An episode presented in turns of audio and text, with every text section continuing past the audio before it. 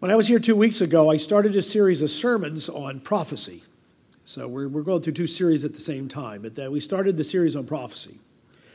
And we didn't start where we usually start when we talk about prophecy. And the reason I said I was going to do that is because when we talk about prophecy, usually what we're talking about is what Satan's plan is.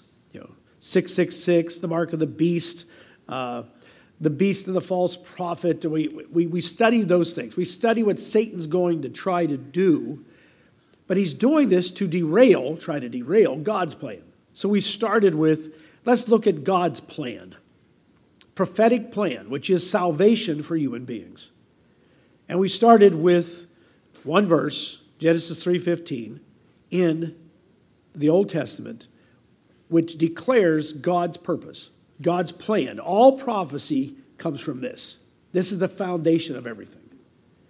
And it's about how he was going to send a descendant of Eve to save humanity.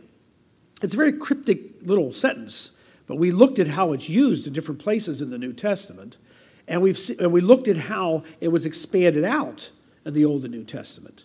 That this Messiah would come, this, this anointed, this Son of God, the Son of Man, and now he would come, and in doing so, he would bring salvation to humanity.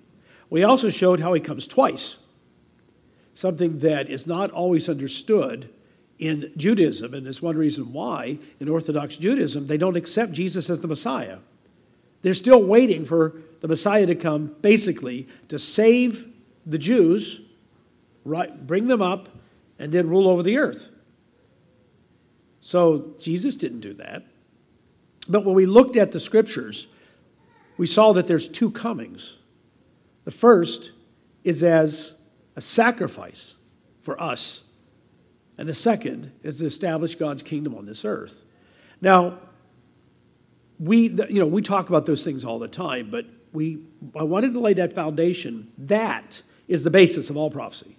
The basis of all prophecy is Adam and Eve got kicked out of Eden, and they began to degenerate you know, we weren't supposed to get sick like this, by the way. That wasn't, that wasn't the plan. That's what happened once human beings followed a different plan. The whole creation began to degenerate, and Satan became the God of this world.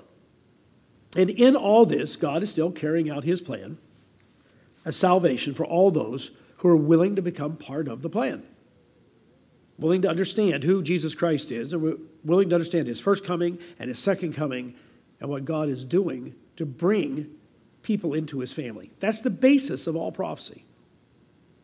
When we look at this, we will then be able to look at what Satan's doing without so much trepidation and fear because he doesn't win. If the God of the Bible is true, if you believe that that God exists, if you believe in Jesus Christ, you believe in this book, you know he doesn't win. So we'll, we'll get into all those prophecies, but first we had to look at that one the Proto Evangelium. Now we're going to talk about a little bit how God carries that out in covenants with human beings. And I have a handout I'll give you at the end of the sermon in which I have 10 basic covenants and a few scriptures so that you can start to do a study on your own on how God works with human beings through covenants. He comes into people's lives and says, You're now part of my plan. I'm making an agreement with you. That agreement was made with every single one of you at baptism. You became part of a covenant with God. All covenants in the Bible between God and human beings are made through His grace and His power. We don't bring anything to the table, we don't negotiate, we just say yes. And then we have to participate in the obligations of the covenant. And He gives us promises in that covenant. We looked at the Abrahamic covenant. Now, what I want to do today is look at the, take that a step further. We're going to look at the Abrahamic covenant, the Old Covenant, many times called the Sinai covenant, because it was made specifically with the descendants of uh, Abraham, physical descendants of Abraham at Mount Sinai. And then the New Covenant, and how each of this, these covenants are simple steps. Now, we could go through all kinds of covenants. The covenant made with Noah, the covenant made with David, and that had to do with the Messiah. These are all part of what God's doing. We can know what salvation is, and we can know what prophecy is from God's viewpoint, what He's carrying out, by starting with Genesis 3:15 and then moving through the covenants. So we're just going to look at three. Now, the problem is there's so much information that, you know, it's like a thousand piece jig- jigsaw puzzle. I'm just putting a few pieces together so you can start to figure out what it's supposed to look like. Because we would be here for days if we actually went through all three of those covenants. Now, when we look at a covenant that God makes with human being, we understand that He introduces it.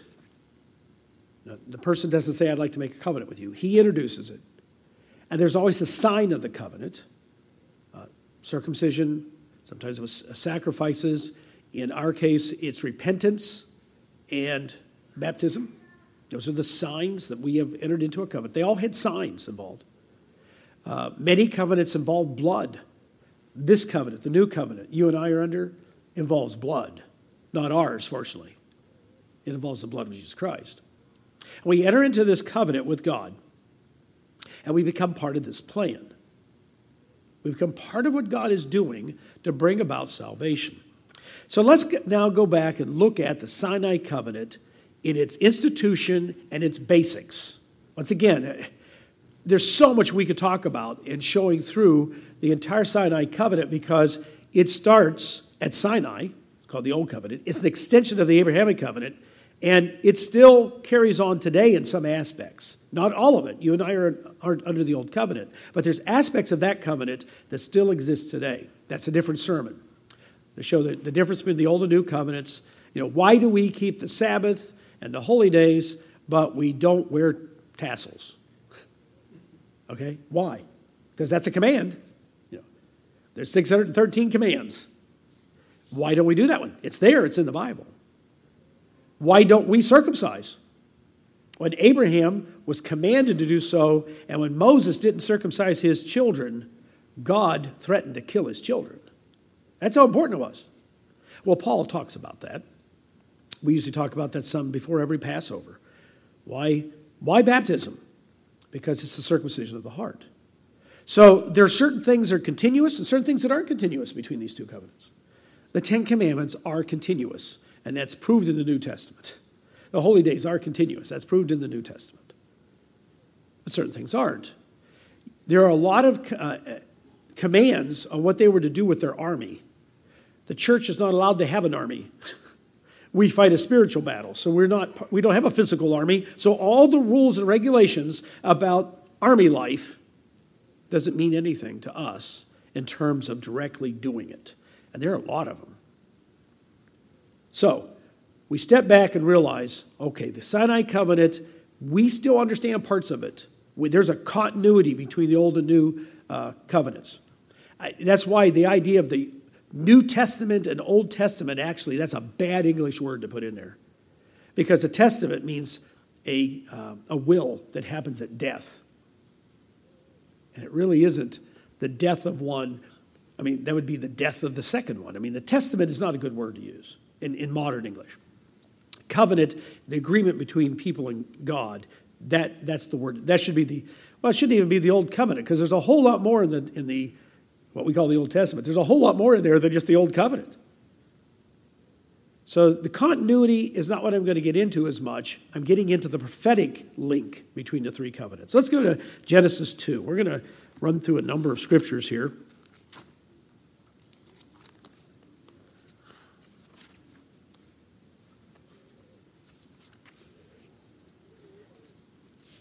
Exodus 2.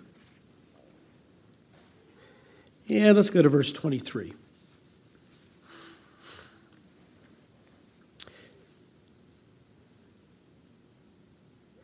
This is when God intervenes to get Israel, the descendants of Abraham, out of Egyptian bondage.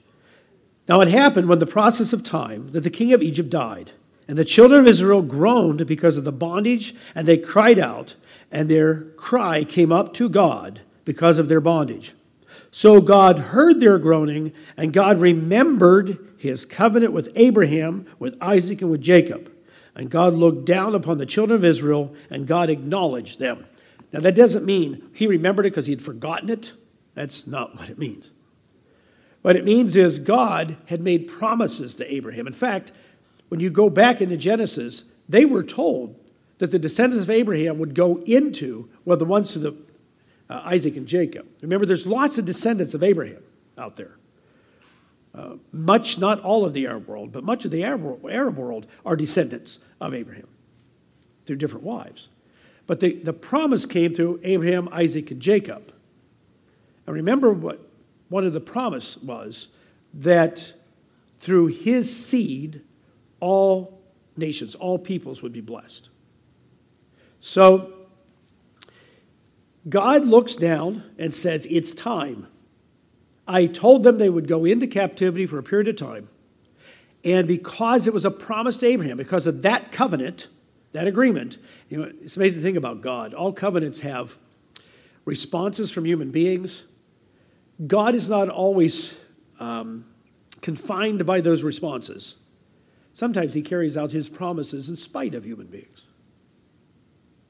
in spite of us. But he looks down and he says, Okay, it's time for me to carry out what I promised to Abraham in that covenant. And so he acknowledges them. So let's go to Exodus 19. Once again, we're just laying down pieces of the puzzle. Israel now is taken out of captivity under the leadership of Moses. They go out into the Sinai and they end up before Mount Sinai, where God is on top of this mountain and there's thunders and lightning and an earthquake, and everybody is afraid as it's shaking. Verse 1 In the third month, after the children of Israel had gone out of the land of Egypt, on the same day they came to the wilderness of Sinai. For they had departed from Rephidim and come to the wilderness of Sinai and camped in the wilderness. So Israel camped there before the mountain. And Moses went up to God, and the Lord called to him from the mountain, saying, Thus you shall say to the house of Jacob, and tell the children of Israel. You have seen what I did to the Egyptians, and how I bore them on bore you on eagle's wings and brought you to myself. Now therefore, if you indeed obey my voice and keep my covenant, so he's now making an agreement with them. He says, I want you to remember, I destroyed an empire to bring you here. That's what I did because the promise made to Abraham. So I am carrying out my covenant to Abraham, and I brought you here because now I'm going to make a covenant with you. And you shall be a special treasure to me above all people, for all the earth is mine. And you shall be to me a kingdom of priests, a holy nation. These are the words which you shall speak to the children of Israel. And so God gives them then the Ten Commandments from that mountain. Now they God starts to say them to them, but they can't they can't take it. It's too overwhelming to hear this booming, thundering voice. So what they do is they ask Moses to, you know, would you take care of this for us? Would you go up and talk to God for us? And so Moses went up, received the two tables of stones, brought them down. And now we have the Ten Commandments. Now, when we talk about the Sinai covenant or the Old Covenant, it's more than the Ten Commandments. But the basis of it are the Ten Commandments. And we know that because of the importance they were given in the worship of God in ancient Israel.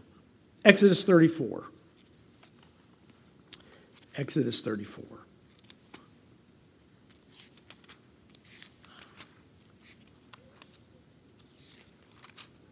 Verse 27.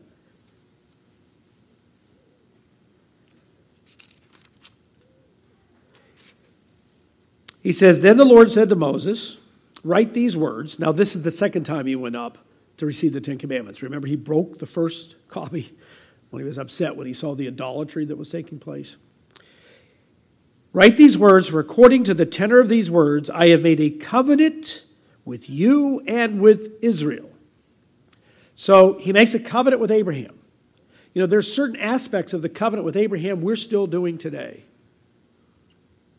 We're not sacrificing animals, by the way, which was part of the covenant with Abraham. But you and I are recipients of the covenant of Abraham. This covenant he makes with them is because they're the descendants of Abraham. And remember, he's going to bring about one person, and through that person, he would defeat Satan and create salvation. So he says, so the Lord spoke to Moses face to face, as a man speaks to his friend, and he would return to the camp. But his servant Joshua, the son of Nun, a young man, did not depart from the tabernacle. So he goes up there and brings down the Ten Commandments. When he did, his face was shining. From being in the presence of God, his face was shining so much that they had, they had to put a veil across his face. People were horrified. I mean, you can imagine if you someone you know walks in the room and it looks like their face is a giant spotlight, right? You would be afraid of them.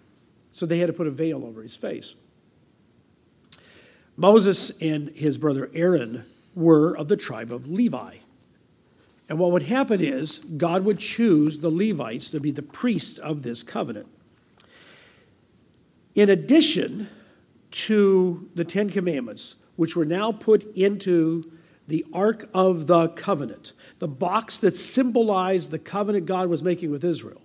And it had the staff of Aaron that kept budding all the time. You know, when a dead limb keeps budding, it's a miracle. Also, a jar of manna was put in there and the Ten Commandments, those two tablets, were put in there. This was the basis of the covenant. In addition to that, they were to write everything down into the book of the law Genesis, Exodus, Leviticus, Numbers, and Deuteronomy, the Torah, or the teachings, the law. In the book of the law, it was to be written down and set outside the ark. This was to explain and help them as the people of this covenant how to live under the Ten Commandments and a, covenant with God because they're the descendants of Abraham. This covenant with God, that was the basis of it, and this would tell them how to live. Now, that book was added to for 40 years. I mean, when you look at Deuteronomy, they keep adding laws. And sometimes Moses would go to God and say, What do I do here? Sometimes you would just see a law appear. They don't seem to be in any order, except in a few places. Leviticus seems to put them more in order, and there's a reason why. It's case law. They're dealing with specific cases that come before them. And it's like, oh, we got a new case. How do we deal with this? That's why you'll see uh, if a person steals, they pay back four times. Another person steals, they pay back seven times. And you think, why would there be two laws? Two different cases. Even Solomon said, when a person steals because they're hungry is different than a person who steals because they're greedy. You have a different penalty. So they're working through case law. It's interesting, the United States has a government of case law. So they're look, we're working through case law, they're compiling the cases. That's uh, much of what the Talmud or parts of the Talmud is just case law. Well, this is how Rabbi so and so dealt with this case. Well, this rabbi dealt with it differently. And, this, and, and so they study the case law. Of course, that's all added to the Bible. None of that's part of the scripture. So we have a system for a nation. It's a system for a nation, all based off of the Ten Commandments. So, why did God then create Israel for what historical and prophetic purpose? I mean, obviously, he promised Abraham he was going to do this, and that he did it. Three basic reasons. God chose Israel as the family that was going to produce the Messiah. We read Genesis 12 last time. I won't go there. We did read Genesis 3, but I'm going to go back to Genesis, or I'm sorry, Acts 3. Acts 3. So we look at the New Testament. Remember two weeks ago, I know it's two weeks, we, it's hard to remember everything we talked about two weeks ago, but we talked about how we kept looking at the New Testament as the interpretation of these prophecies.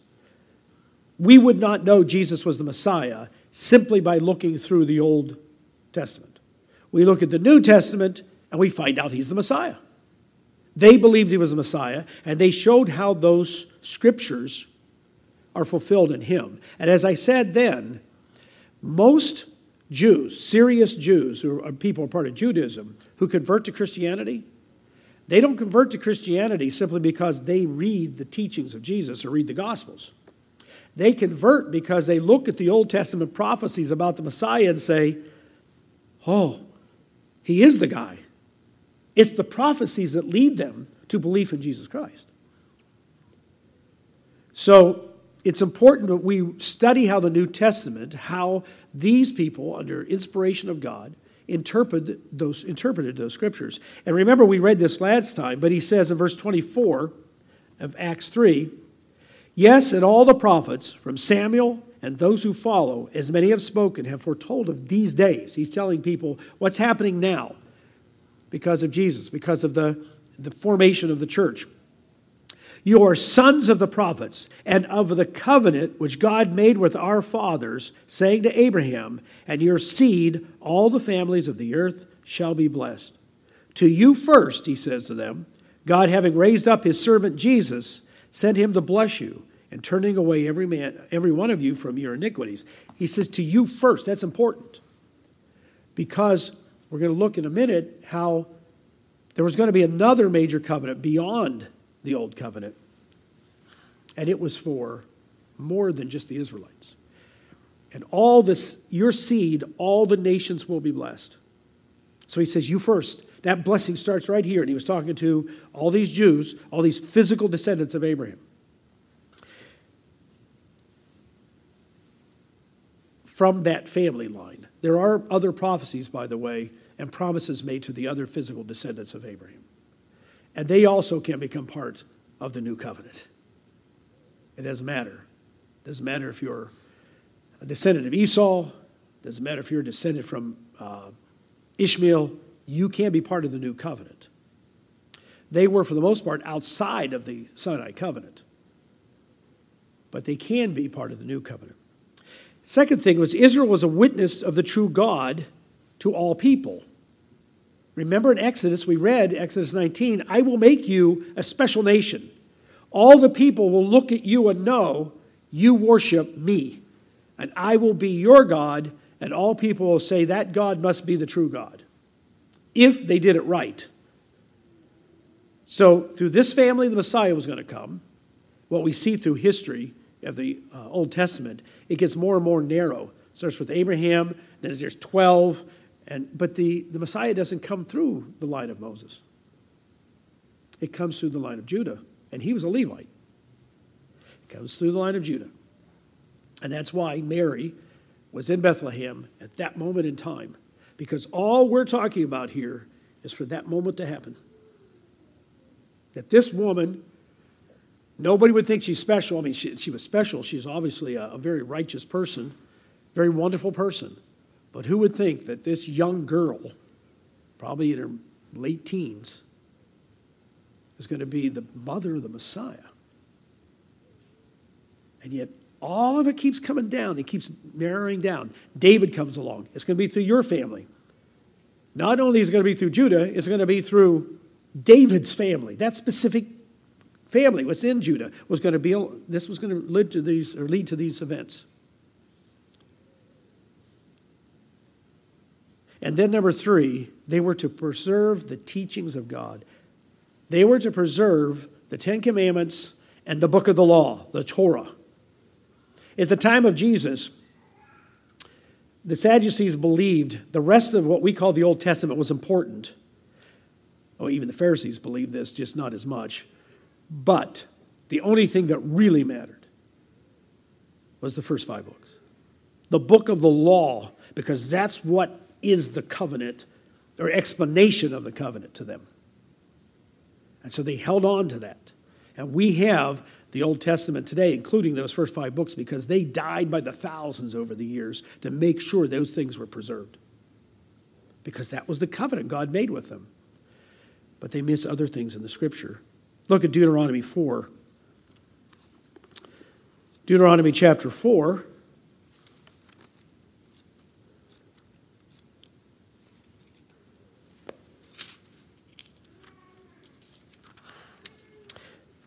and verse 5.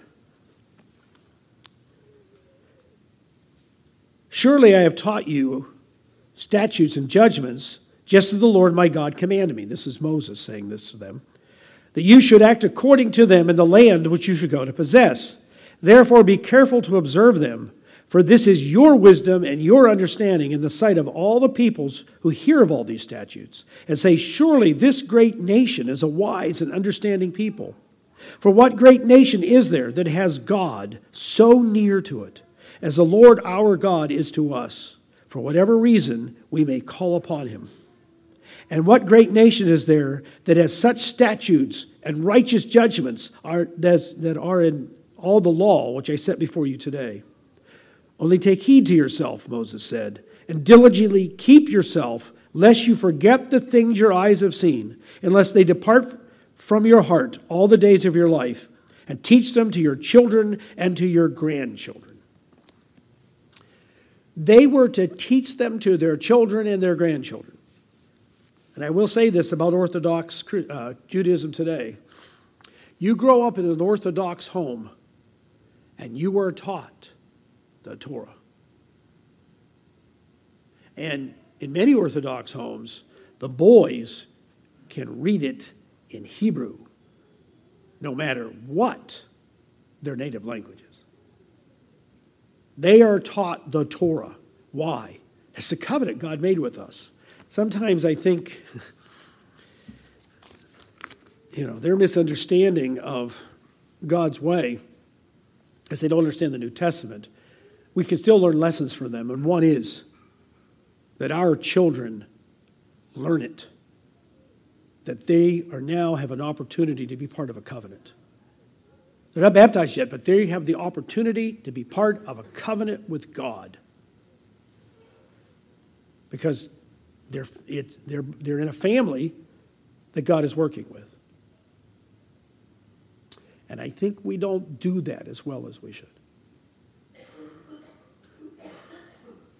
Romans 3, it even talks about I won't turn there, but Paul talks about how the oracles of God were given to the Jews and to be preserved by the Jews. The oracles just means divine teachings, divine speaking. What God said was given to them to protect and preserve. So that's our third reason. So, what we have then in the Old Testament is predominantly the history of the Abrahamic and, and Sinai covenants, leading towards a point in which God would bring into the world the Messiah, because that was the next step in his plan. But as that happened, something became very, very apparent that he had actually told them. And that was there's something wrong with the Sinai covenant. Now, unfortunately, there's this, this, in some strains of Protestantism, not all, the belief that the problem with the Sinai covenant was the law. That's not true when you actually read all of Paul's writings. That's not what he's saying. But there was a problem in the Sinai covenant that made it unworkable. And he told them from the very beginning. Let's go to Deuteronomy 30. Deuteronomy 30.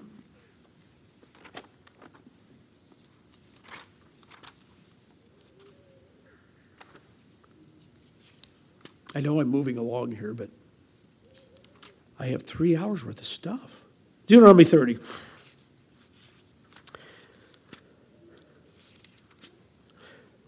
Verse 1. This is where Israel's about to go into the promised land. And God tells them if you obey the laws, you get all kinds of physical blessings. If you don't obey the laws, you get all kinds of spiritual curses, including the loss of the land. Because the old covenant was centered around that those people got to go to the land of Abraham that was theirs. That's why today, I think I mentioned it when I two weeks ago when I was here. That's why today you have there'll always be unrest in the Middle East. Because there's one group of people that says, God gave this land to us through Jacob. Abraham and Isaac and Jacob, whose name is Israel, was changed to Israel. And there's another group that says, no, this land was given to us through Abraham to Ishmael. And one book says one, and one book says the other, and one of those books has to be totally false. And until Christ comes back, they will never stop entirely. Here they are before the promised land. Oh, by the way, they just, they just, uh, in the last month, something's happened. they were able to, they found a grave, some grave sites, and the bones in it what goes clear back to about the time of Jesus. And it's in modern day Israel. And they were able to take some DNA samples out of that. And in doing so, they found out that they matched the DNA of Jews. Because, see, the, the Arabs like to say they were, they were never here, and the entire New Testament is made up. In fact, Solomon's temple was made up. There never was a temple. The DNA proves. No, they were here. That's, gonna, that's causing a little bit of a shock wave through uh, certain part. Although, if you live in the, in the Islamic world, you don't believe it. That's just made up uh, Western science. It's not true. It can't be true. We know the truth. So, I mean, there's no way to convince people of that. Here they are, standing before the promised land. They haven't even gone into it yet. And verse 1 says, Now it shall come to pass when all these things come upon you, the blessings and the curse which I have set before you, and you shall call them to mind among all the nations where the Lord your God drives you. He said, Now, off in the future, when you've received lots of blessings from me and lots of cursings from me because you're not doing the, the covenant, we're not, you're not doing what you're supposed to do in the covenant, he says, I'm going to drive you out all over the place and you won't even know who you are. And much of Israel lost its identity. They just lost its identity.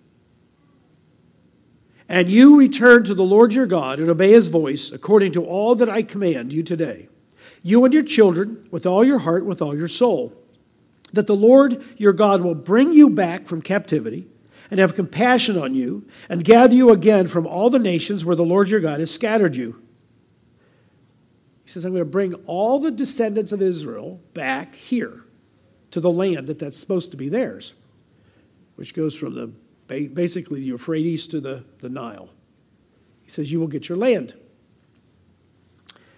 He says, If any of you are driven out to the farthest part of heaven, from there the Lord your God will gather you, and from there he will bring you. Then the Lord your God will bring you to the land which your fathers possessed, and you shall possess it, and he will prosper you and multiply you, you more than your fathers. And the Lord your God will circumcise your heart. Now we have to figure out at some point when that starts. How does that happen? Of your descendants, to love the Lord your God with, you, with all your heart, with all your soul, that you may live. So he's going to circumcise their heart. And it goes on and says that they will obey his commandments. How does that happen? See, there's a problem. There was a problem in the covenant made with Israel. Numbers chapter 11. We're just reading basically the Torah here and skipping to the New Testament once in a while. Numbers 11.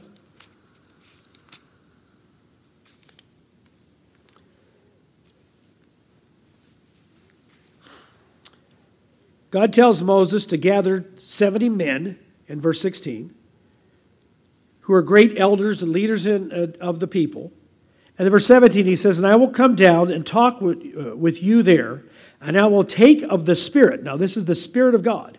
I will take of the Spirit that is upon you, and will put the same upon them. And they shall bear the burden of the people with you, and you shall not bear it for yourself alone. And so he gathers 70 men together, and he gives them his Spirit. Moses had his Spirit, the Spirit of God was indwelling in him. Abraham, Sarah had God's Spirit indwelling in them. What's interesting here is two of the 70 men didn't get to the meeting on time. And they're moving through the, the camp of Israel, and suddenly they start preaching. They start being able to tell the, the words of God. They're, they're suddenly able to start going around and, and, in other words, God's Spirit has come upon them. And Joshua, being Joshua, you know, Joshua's first first reaction to anything is any situation was let me punch him in the nose. Okay, that's Joshua. So Joshua goes to uh, Moses. Let's go down to verse um, 28. So Joshua the son of Nun, Moses' assistant, one of the choice men, answered and said, Moses, my Lord, forbid them. You want me to stop them? I'll go stop those guys. Who do they think they are to go around preaching? They're not even Levites. Okay. And Moses said to him, Are you zealous for my sake? Now notice this because there's, there's an emotional impact to what he's saying. Oh, that all the Lord's people were prophets and the Lord would put his spirit upon them. All of everybody just had God's spirit, more than just a few of us. The problem with that Sinai covenant is, is that they did not, as far as the great majority of people, they didn't have God's spirit indwelling in them. It was there in the cloud, but it wasn't in them. David had it in him. Others, you'll find people all through the Bible that have it in them, but not the great majority of people. The great majority of Israelites never had God's Spirit in them. And Moses said, Oh, think how easy my life would be if, if everybody had God's Spirit. But they didn't. Eternal salvation is the restoration of humanity back to our original purpose and we can't do that on our own. And we can't do it even if God gives us the knowledge, even if God teaches us. The change can only happen with this corrupted human nature, can only happen when God's Spirit is in us and changes us. And we have to submit to that. Our commitment to the new covenant is to submit to God's changing power in us. Sometimes I still find people thinking, well, if I, I, can earn my salvation, if I can just do this, this, and this, God will be happy with me, and now I'll be in the first resurrection if I just do this, this, and this. So we, we, we say, well, these are the standards by which I live. Now, we all have, there are spiritual standards, but the point is, we can meet certain spiritual standards and not be converted because you see that in the Old Testament Israel. Sometimes they did some amazing things and didn't have God's Spirit. So they always failed. That was the problem. Eventually, the northern 10 tribes were taken into captivity, lost as far as history is concerned. God says He's going to gather everybody back together when Christ comes back. The Jews were taken into Babylonian captivity. Eventually, they were restored. The reason why is the family of David had to be at that place and that time when the next step came along. He made sure they were there. He made sure they were there so that the Messiah could come into the world. But let's look at a couple other prophecies then in the Old Testament. Ezekiel 36. Ezekiel 36.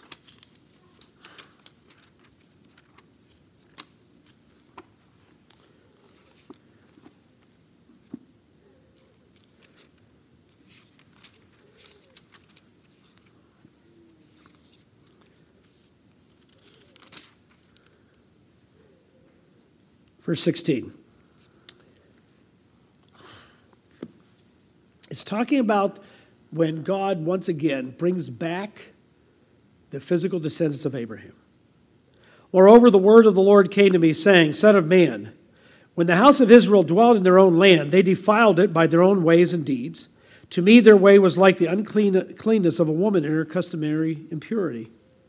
Therefore, I poured out my fury on them for the blood that they had shed on the land, and for their idols which they had defiled it.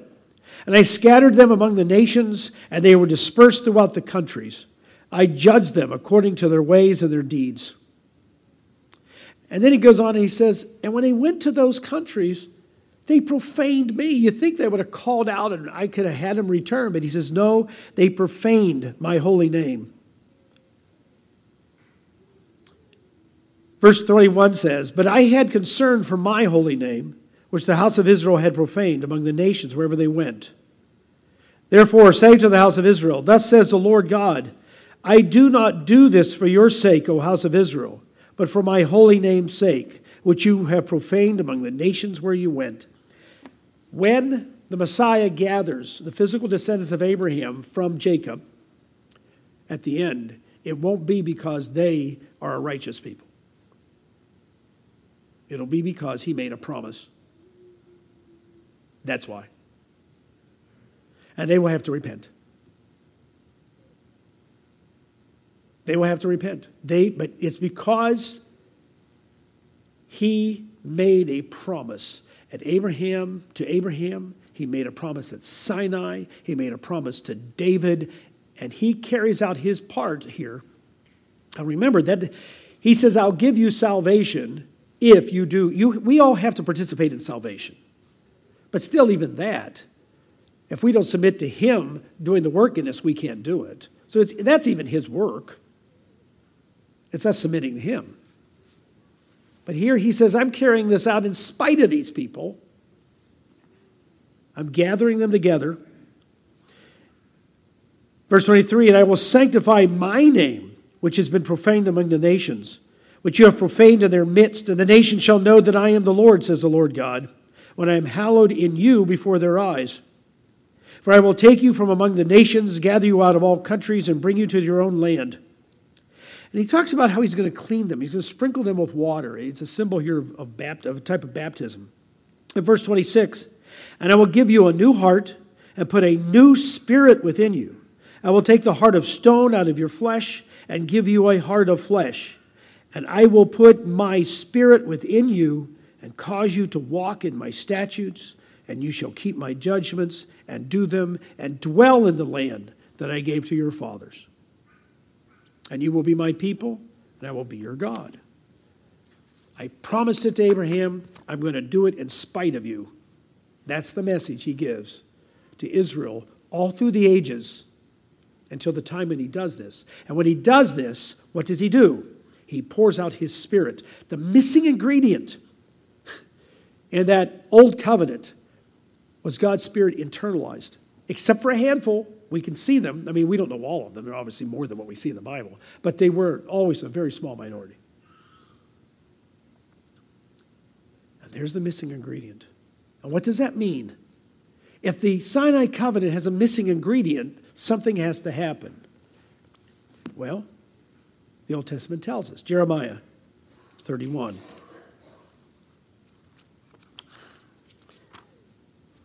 Jeremiah 31.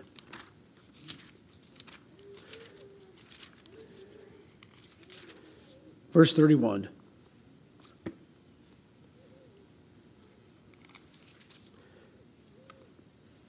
Behold, the days are coming, says the Lord, when I will make a new covenant with the house of Israel, with the house of Judah.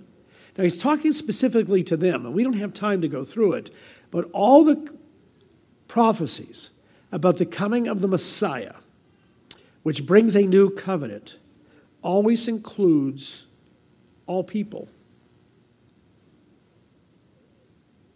So he says, Look, those who are the descendants of Abraham, I will have, by the time the Messiah comes, you're going to be scattered all over the place. And I'm going to gather you back together into the land I, I promised to Abraham, and I'm going to give you an opportunity to receive the Spirit. That means I'm going to have to make a new covenant with you because that never was promised in the Old Covenant. The pouring out of God's Spirit was never promised in the Old Covenant. It is promised in the new one not according to the covenant that I made with their fathers, and the day that I took them by the uh, hand to lead them out of the land of Egypt. My covenant which they broke, though I was a husband to them, says the Lord. He says, I made a covenant with you at Mount Sinai. But you know, without my, without my spirit in you, you can't do it. But this is the covenant they will make with the house of Israel after those days, says the Lord. I will put my law in their minds and write it on their hearts, and I will be their God, and they shall be my people. So there's the problem with the old covenant. There was a problem with the people. So now let's move into the New Testament and look at how the New Testament explains this. Let's go to Hebrews chapter 8. I'm obviously skipping a whole lot of things here. But this is, this is the foundation. These are the building blocks that you build biblical history and biblical prophecy on. Because this is God's plan in all this. Hebrews 8.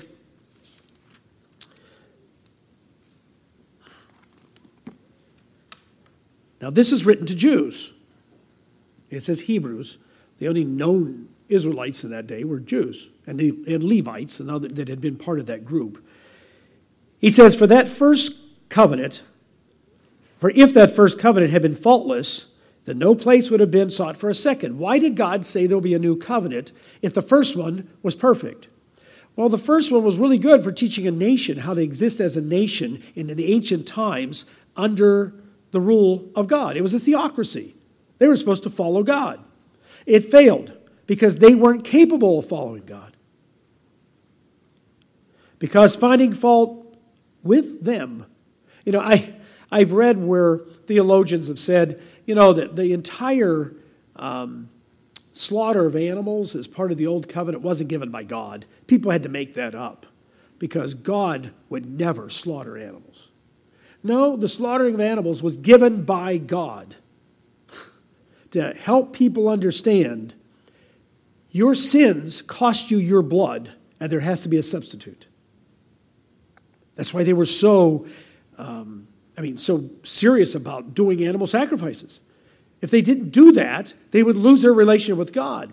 Jesus Christ comes along, and it's like through, we understand it's through His blood, and now we get it, right? We get it. So, no, He told them to do that because the fault was with them and because the Messiah had not been, Christ had not been sacrificed yet. People have asked me, you know, they started doing sacrifices in the over in Jerusalem again when they build the new covenant. Should we get involved in that? And my answer is why? I, I don't understand why you, we would want to. We have one sacrifice for all, right? One sacrifice for all. That's what it says. We don't get involved in animal sacrifices anymore. The fault was with them.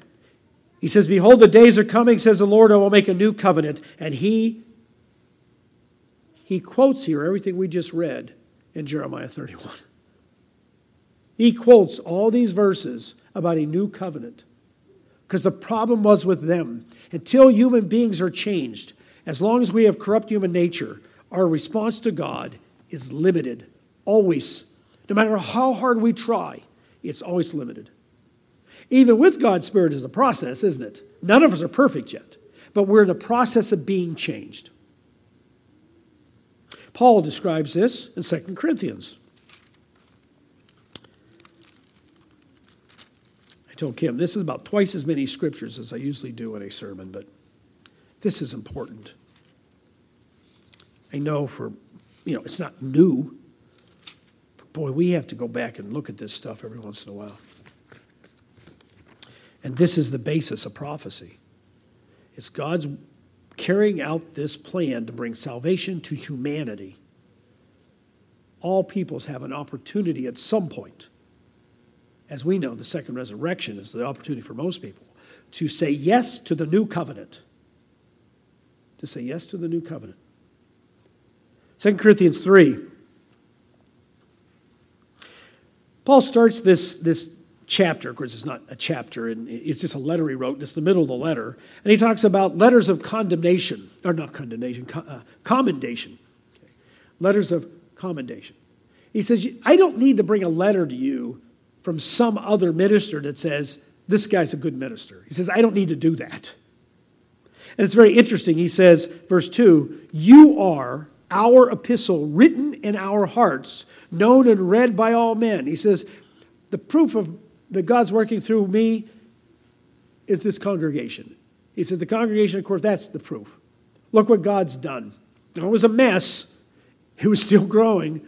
He was still struggling with sins and all kinds of problems. He said, No, the fact that you've come out of paganism, some of you have come out of Judaism, most of you have come out of paganism, and you're together trying to live this way, that's my letter.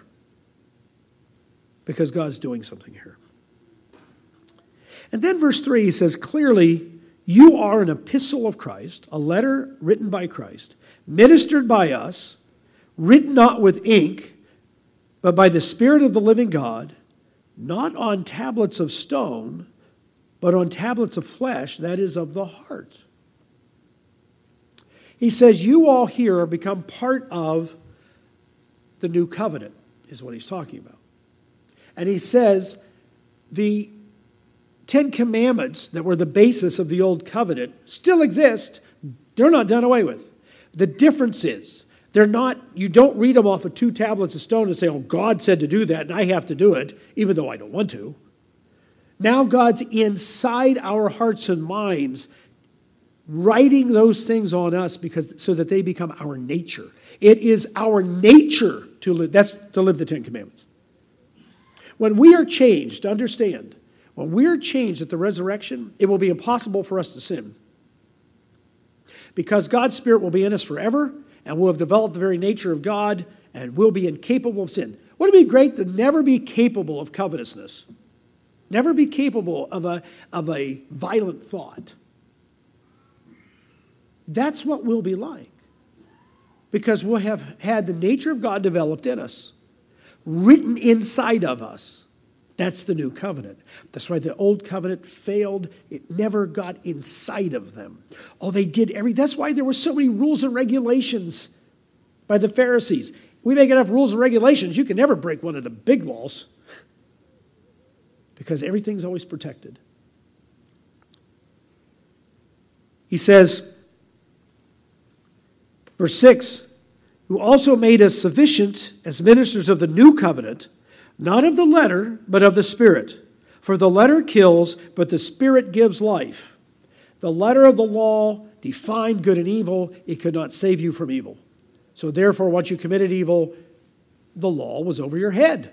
The law said you're condemned. The law is good and righteous and holy. That's what Paul said in Romans. The problem is it can't save you because we've already broken it and we continue to break it. So we have to learn the law so that we learn to love it and it becomes part of us. This is the new covenant. And that only can happen when God's Spirit is in us. But if the ministry of death, verse 7, written engraved on stones, was glorious, so that the children of Israel could not look steadily on the face of Moses, we talked about this earlier, because of glory of his countenance, which glory was passing away, how will the ministry of the Spirit be more glorious? For if the ministry of condemnation had glory, the ministry of righteousness exceeds much more in glory. The new covenant takes God's plan to its next step, which is greater than the original one. For even that was made glorious, had no glory in this respect, because of the glory that excels. He says, and he talks more about Moses having to put that veil on. And how that veil is still there in the Jewish community because they don't accept Jesus Christ. And that's why he comes down here at the end of this passage, verse 17. Now the Lord is the Spirit, and where the Spirit of the Lord is, there's liberty. But we all, with unveiled face, beholding as in a mirror the glory of the Lord, are being transformed into the same image from glory to glory, just as the Spirit of the Lord. He said, This is the, this is the thing about the new, the new covenant. We have a spiritual mirror, and as we live our lives, we're supposed to be looking more and more like Jesus Christ because that's what the indwelling of God's Spirit does. That's what having the, the laws of God written in your hearts and mind does. It turns us into images of Jesus Christ. That didn't happen under the new covenant or old covenant, except for with a handful of people. Because it was made to help a nation run. And all those laws have important meanings to us today, but we don't keep a lot of them. We don't do animal sacrifices. We don't have an army. Uh, there's a whole lot of things about how the government was supposed to run that we, you know, we isn't how the church runs. Although we are similar in that we do have sort of an elder. We're, we're very tribal. No, we're not a. Um, we're very tribal in the church. We become a family. We're connected to each other. Uh, whether deacons or elders or the pastor, we're all still connected to each other. And that's, that's a little bit like that. So in the New Testament, they really go into great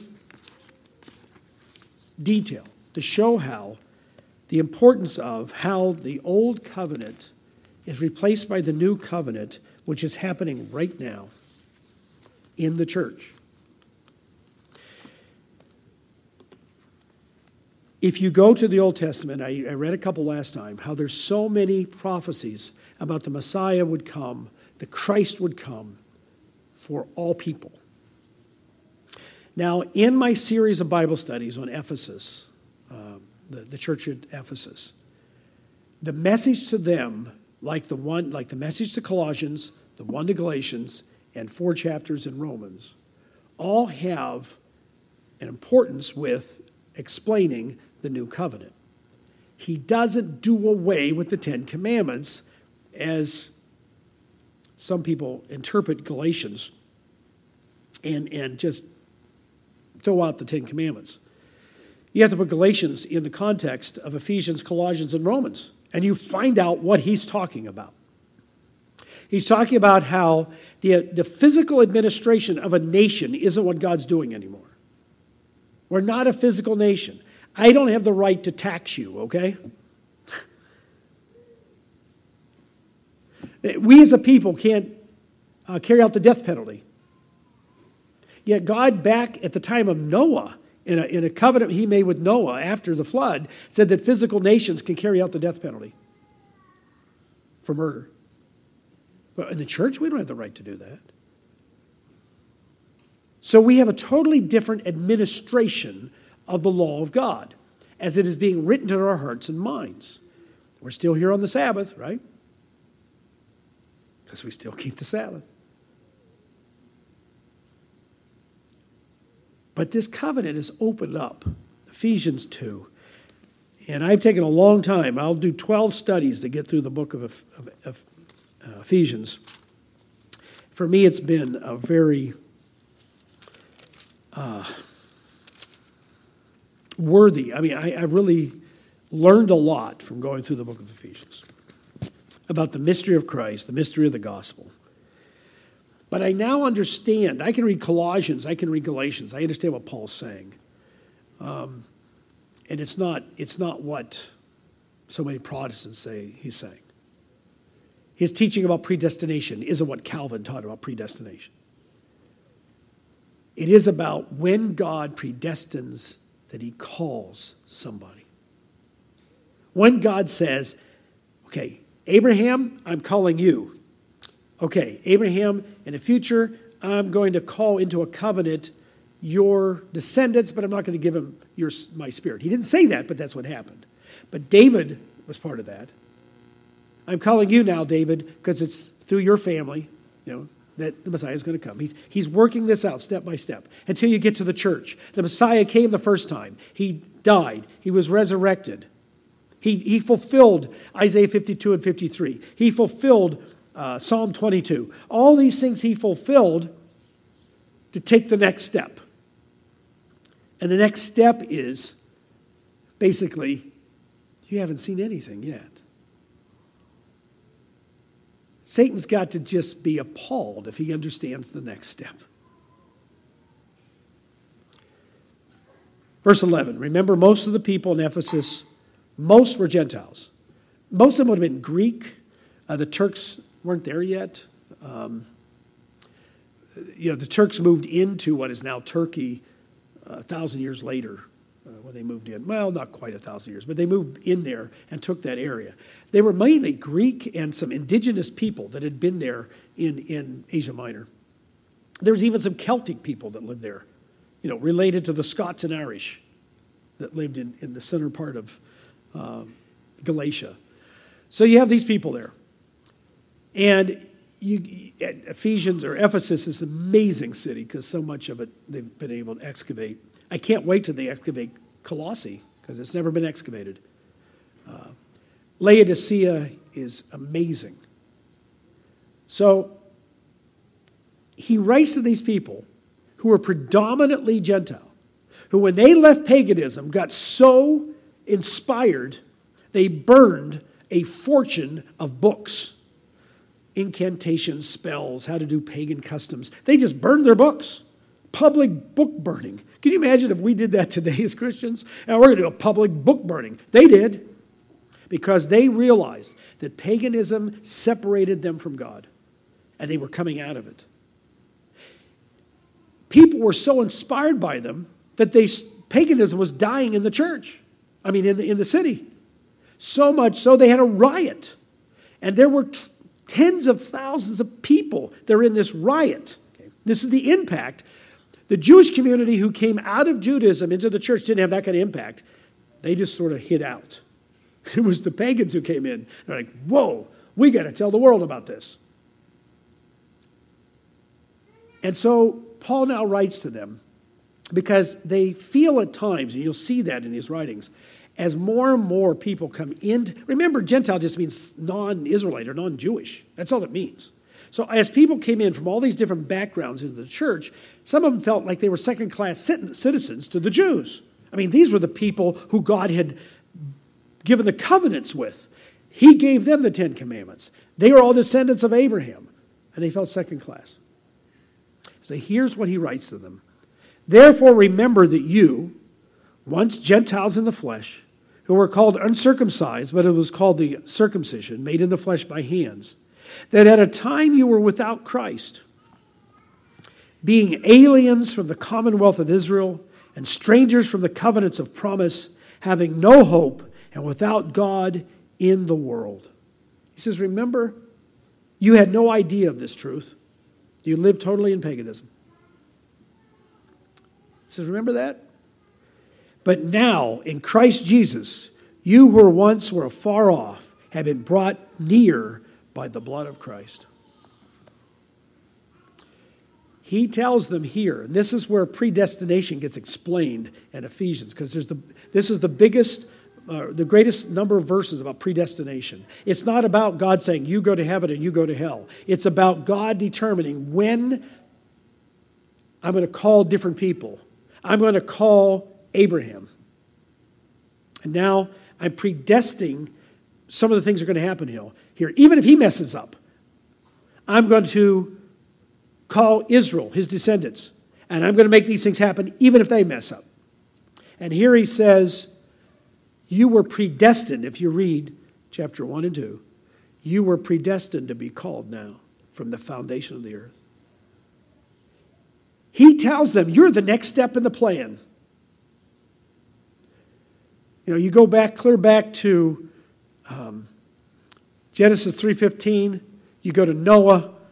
Yeah, I'm they're all messed up. I'm going to save eight, eight of them because they'll destroy everything before my plan's fulfilled. So I'll save eight of them, start over. Abraham's called, he carries out that. Israel's called, he carries out that. And they were predestined, he said. When the Messiah came, because of Christ, you now are part of the promises of God. It was open up to anyone who comes to Christ to become part of this body. So the early church was a mixture Israelite, Gentile. And ever since then, that's what the church has been because it's, that's why he kept saying it's one body.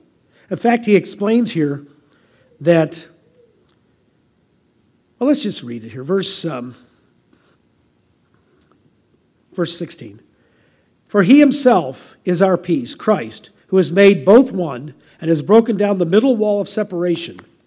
That, almost all historians agree, that is a reference to in Jerusalem, there was a wall in the temple. Gentiles, Gentiles could not go past that wall. If they did, they were subject to death, a death penalty. And ancient writers tell of inscriptions that were there that told people any Gentile that crosses here, and it was in like three different languages, I think it was Latin, Greek, and, and uh, Aramaic. If you cross here, you will die. You forfeit your life. Now, today, in the Muslim world, they say that's all made up, it never existed. I probably told you this. When we were in Turkey in April, our tour guide, who was Muslim, but said he'd given up on, uh, on Islam and he wanted to become a Christian, but it was too pagan. It was, it was interesting. All this Christmas stuff, it's just too pagan. Then he kept saying, You people are sort of interesting because you're more closer to what I see in the Bible. Okay. But one day he says, We're in Istanbul. He says, I got special permission to take you into the museum here. So we went through the museum where everybody else was, you know, with all the incredible statues. I, I, could have spent two days at that museum. And then we go up these, these stairs. And then we go into this dark room, and they shut the doors behind us with two guards, armed guard with us. And we're among all these ancient statues and obelisks and all this stuff. And we're afraid to touch anything. It's so dark, you know, we're afraid we're going to knock something over, these millions of dollars worth of stuff. And he takes us back and he turns on a light. And he says, See that? Well, he actually flipped on a light because we were doing by flashlight. And there's this plaque. He said, That's it. That's one of the plaques from the temple in Jerusalem. He says, Our Arab brothers, talking to Muslims who are Arab, he says, they deny it exists. Us Turks know it exists because we took it. We're just one of them, but we took one of the plaques because, of course, the Ottoman, they, they were under the uh, rule of the Ottoman Empire for a long time, which was Turkey. He says, We took it. We have it. We know the temple existed, and we know the plaque that everybody says was there was, was there. He says, in fact, Israel keeps saying, Would you please send us back the plaque? And he says every once in a while, you know, the Turkish government will say, Well, why don't we? They all argue over it. Well, then our Arab brothers will be offended. Okay, so we'll keep it. He said, But it's here. He said, So yeah. That was the wall of separation. It was well known at that time. And if you were a Jew, you go beyond that wall to God. If you're a Gentile, you had to stand outside that wall to go to God. He says, having abolished in his flesh the enmity, that is, the law of commandments contained in ordinances, so as to create in himself one new man from the two, making peace. He said, okay, this is what the church is it's, it's people all coming together to make peace, no matter what their ethnic background. Now, that the, the law of commandments contained in ordinances, it's the ordinances that are the problem, it's not the commandments. And we just, we just read where Paul said, it's written in us. We, we don't give it up. We don't do away with them. Now they become part of us. So, once again, you put the two together. He's not doing away with the commandments, but the ordinances, the structure in which they were enforced. And that he might reconcile them both to God in one body through the cross, therefore putting to death the enmity. He says, And he came and preached peace to you who were afar off, and to those who were near, in other words, to both Jew and, and Gentile. For through him both have access to what? One Spirit to the Father. The Spirit has been poured out on people to create the next step in the plan. We're part of that next step, and we don't really get it at times. And this step is that all people who receive God's Spirit become the family of God. They all become the children of God. All of them. And then that is the basis for the next step. The Messiah comes a second time. He resurrects and changes all the people who've had his spirit from all through time period, all through human history, to be resurrected to serve Jesus in Jerusalem. And he brings back all the physical descendants of Abraham, brings them there, and says, Okay, this is your land, and you represent me in a physical way. And that group that's resurrected from every part of the world, we don't even know the people God's worked with throughout the years. That's the next step. It's the first step in bringing salvation to the world. So, why the church? To function as the community of those called by God to become spirit filled Christians and to represent God. Remember how we read that he told them, You'll be a special nation, a special people? He told Israel. Let's look what what Peter says. You know, we've been reading a lot of Paul because Paul quotes the Old Testament constantly. Uh, his knowledge of the Old Testament is just amazing. Um, and sometimes he's paraphrasing. That's why sometimes, and sometimes he's quoting the Septuagint, and sometimes he's quoting the, the Hebrew text, but he knows the Old Testament. 1 Peter 2, verse 4.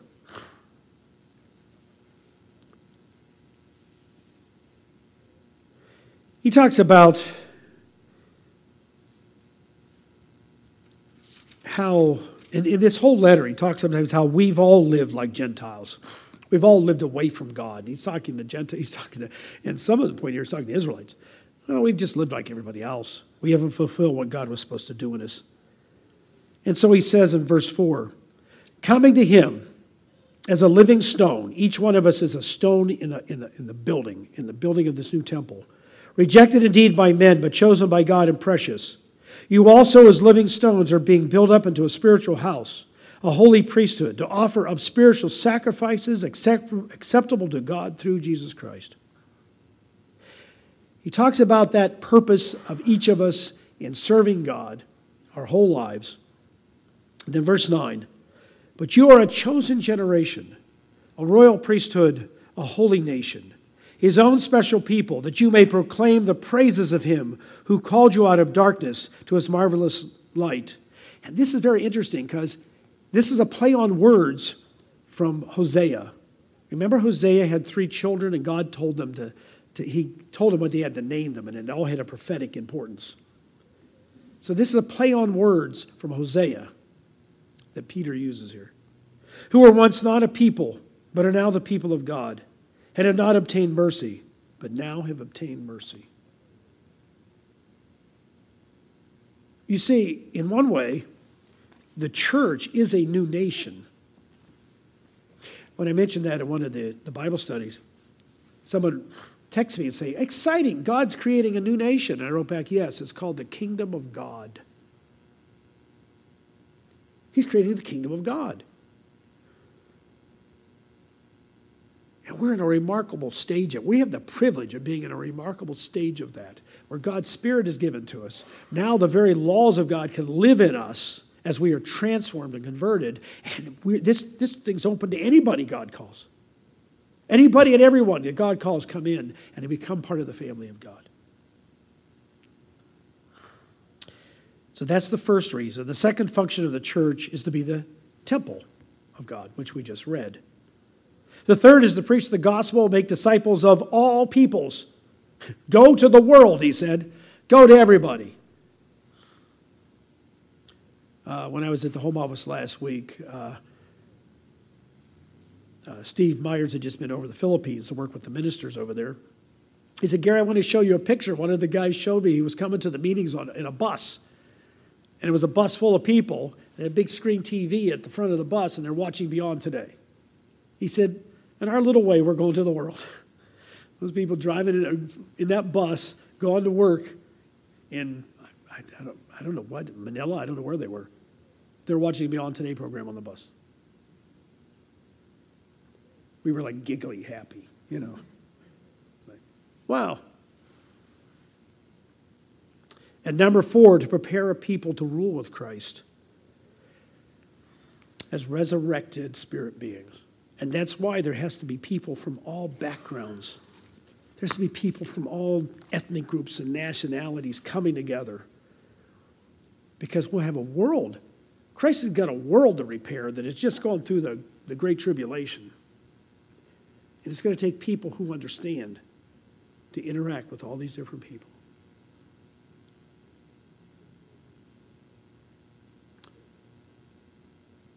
That is amazing. When we think of prophecy, we don't think of that. You're calling into the new covenant, which is part of Genesis 3:15. With all these things happened, all these covenants to bring about the first coming of Christ. all these things have to happen through the new covenant to bring about the second coming of Jesus Christ. And you're part of it. I don't know why we're all part of it. God's mercy. I can't explain that. I can't explain God's grace. I've tried. I don't know why He does what He does. I just know what the Scripture says. I know how important it is to be part of this and how important it is to be dedicated to it because God's not playing games when He makes a covenant with you. It's serious stuff when God says, I choose you to become predestined to be part of my plan. And we've been called to be predestined to be part of His plan. The only way that can change is if we decide we don't want it. But that's our choice. He will do what He says, in spite of our failures, as long as we stay with Him. because that's what he says he'll do. So, next time, what we'll start to talk about is the conflict then between this plan and Satan's plan. And in doing so, we will discuss, we'll start to see what Satan's plan is. Now, I do have, as I said, some handouts, just basic information about the covenants. I'll put them outside on the, uh, so when you leave, you can pick up a coffee if you want one. But it just gives you a little bit to study. It's not everything. Believe me, it's not inclusive. I'd have to write a book. But at least you can start your own studies. So, this is uh, two sermons on prophecy. We never even got to a beast yet. Okay, we'll be getting there soon.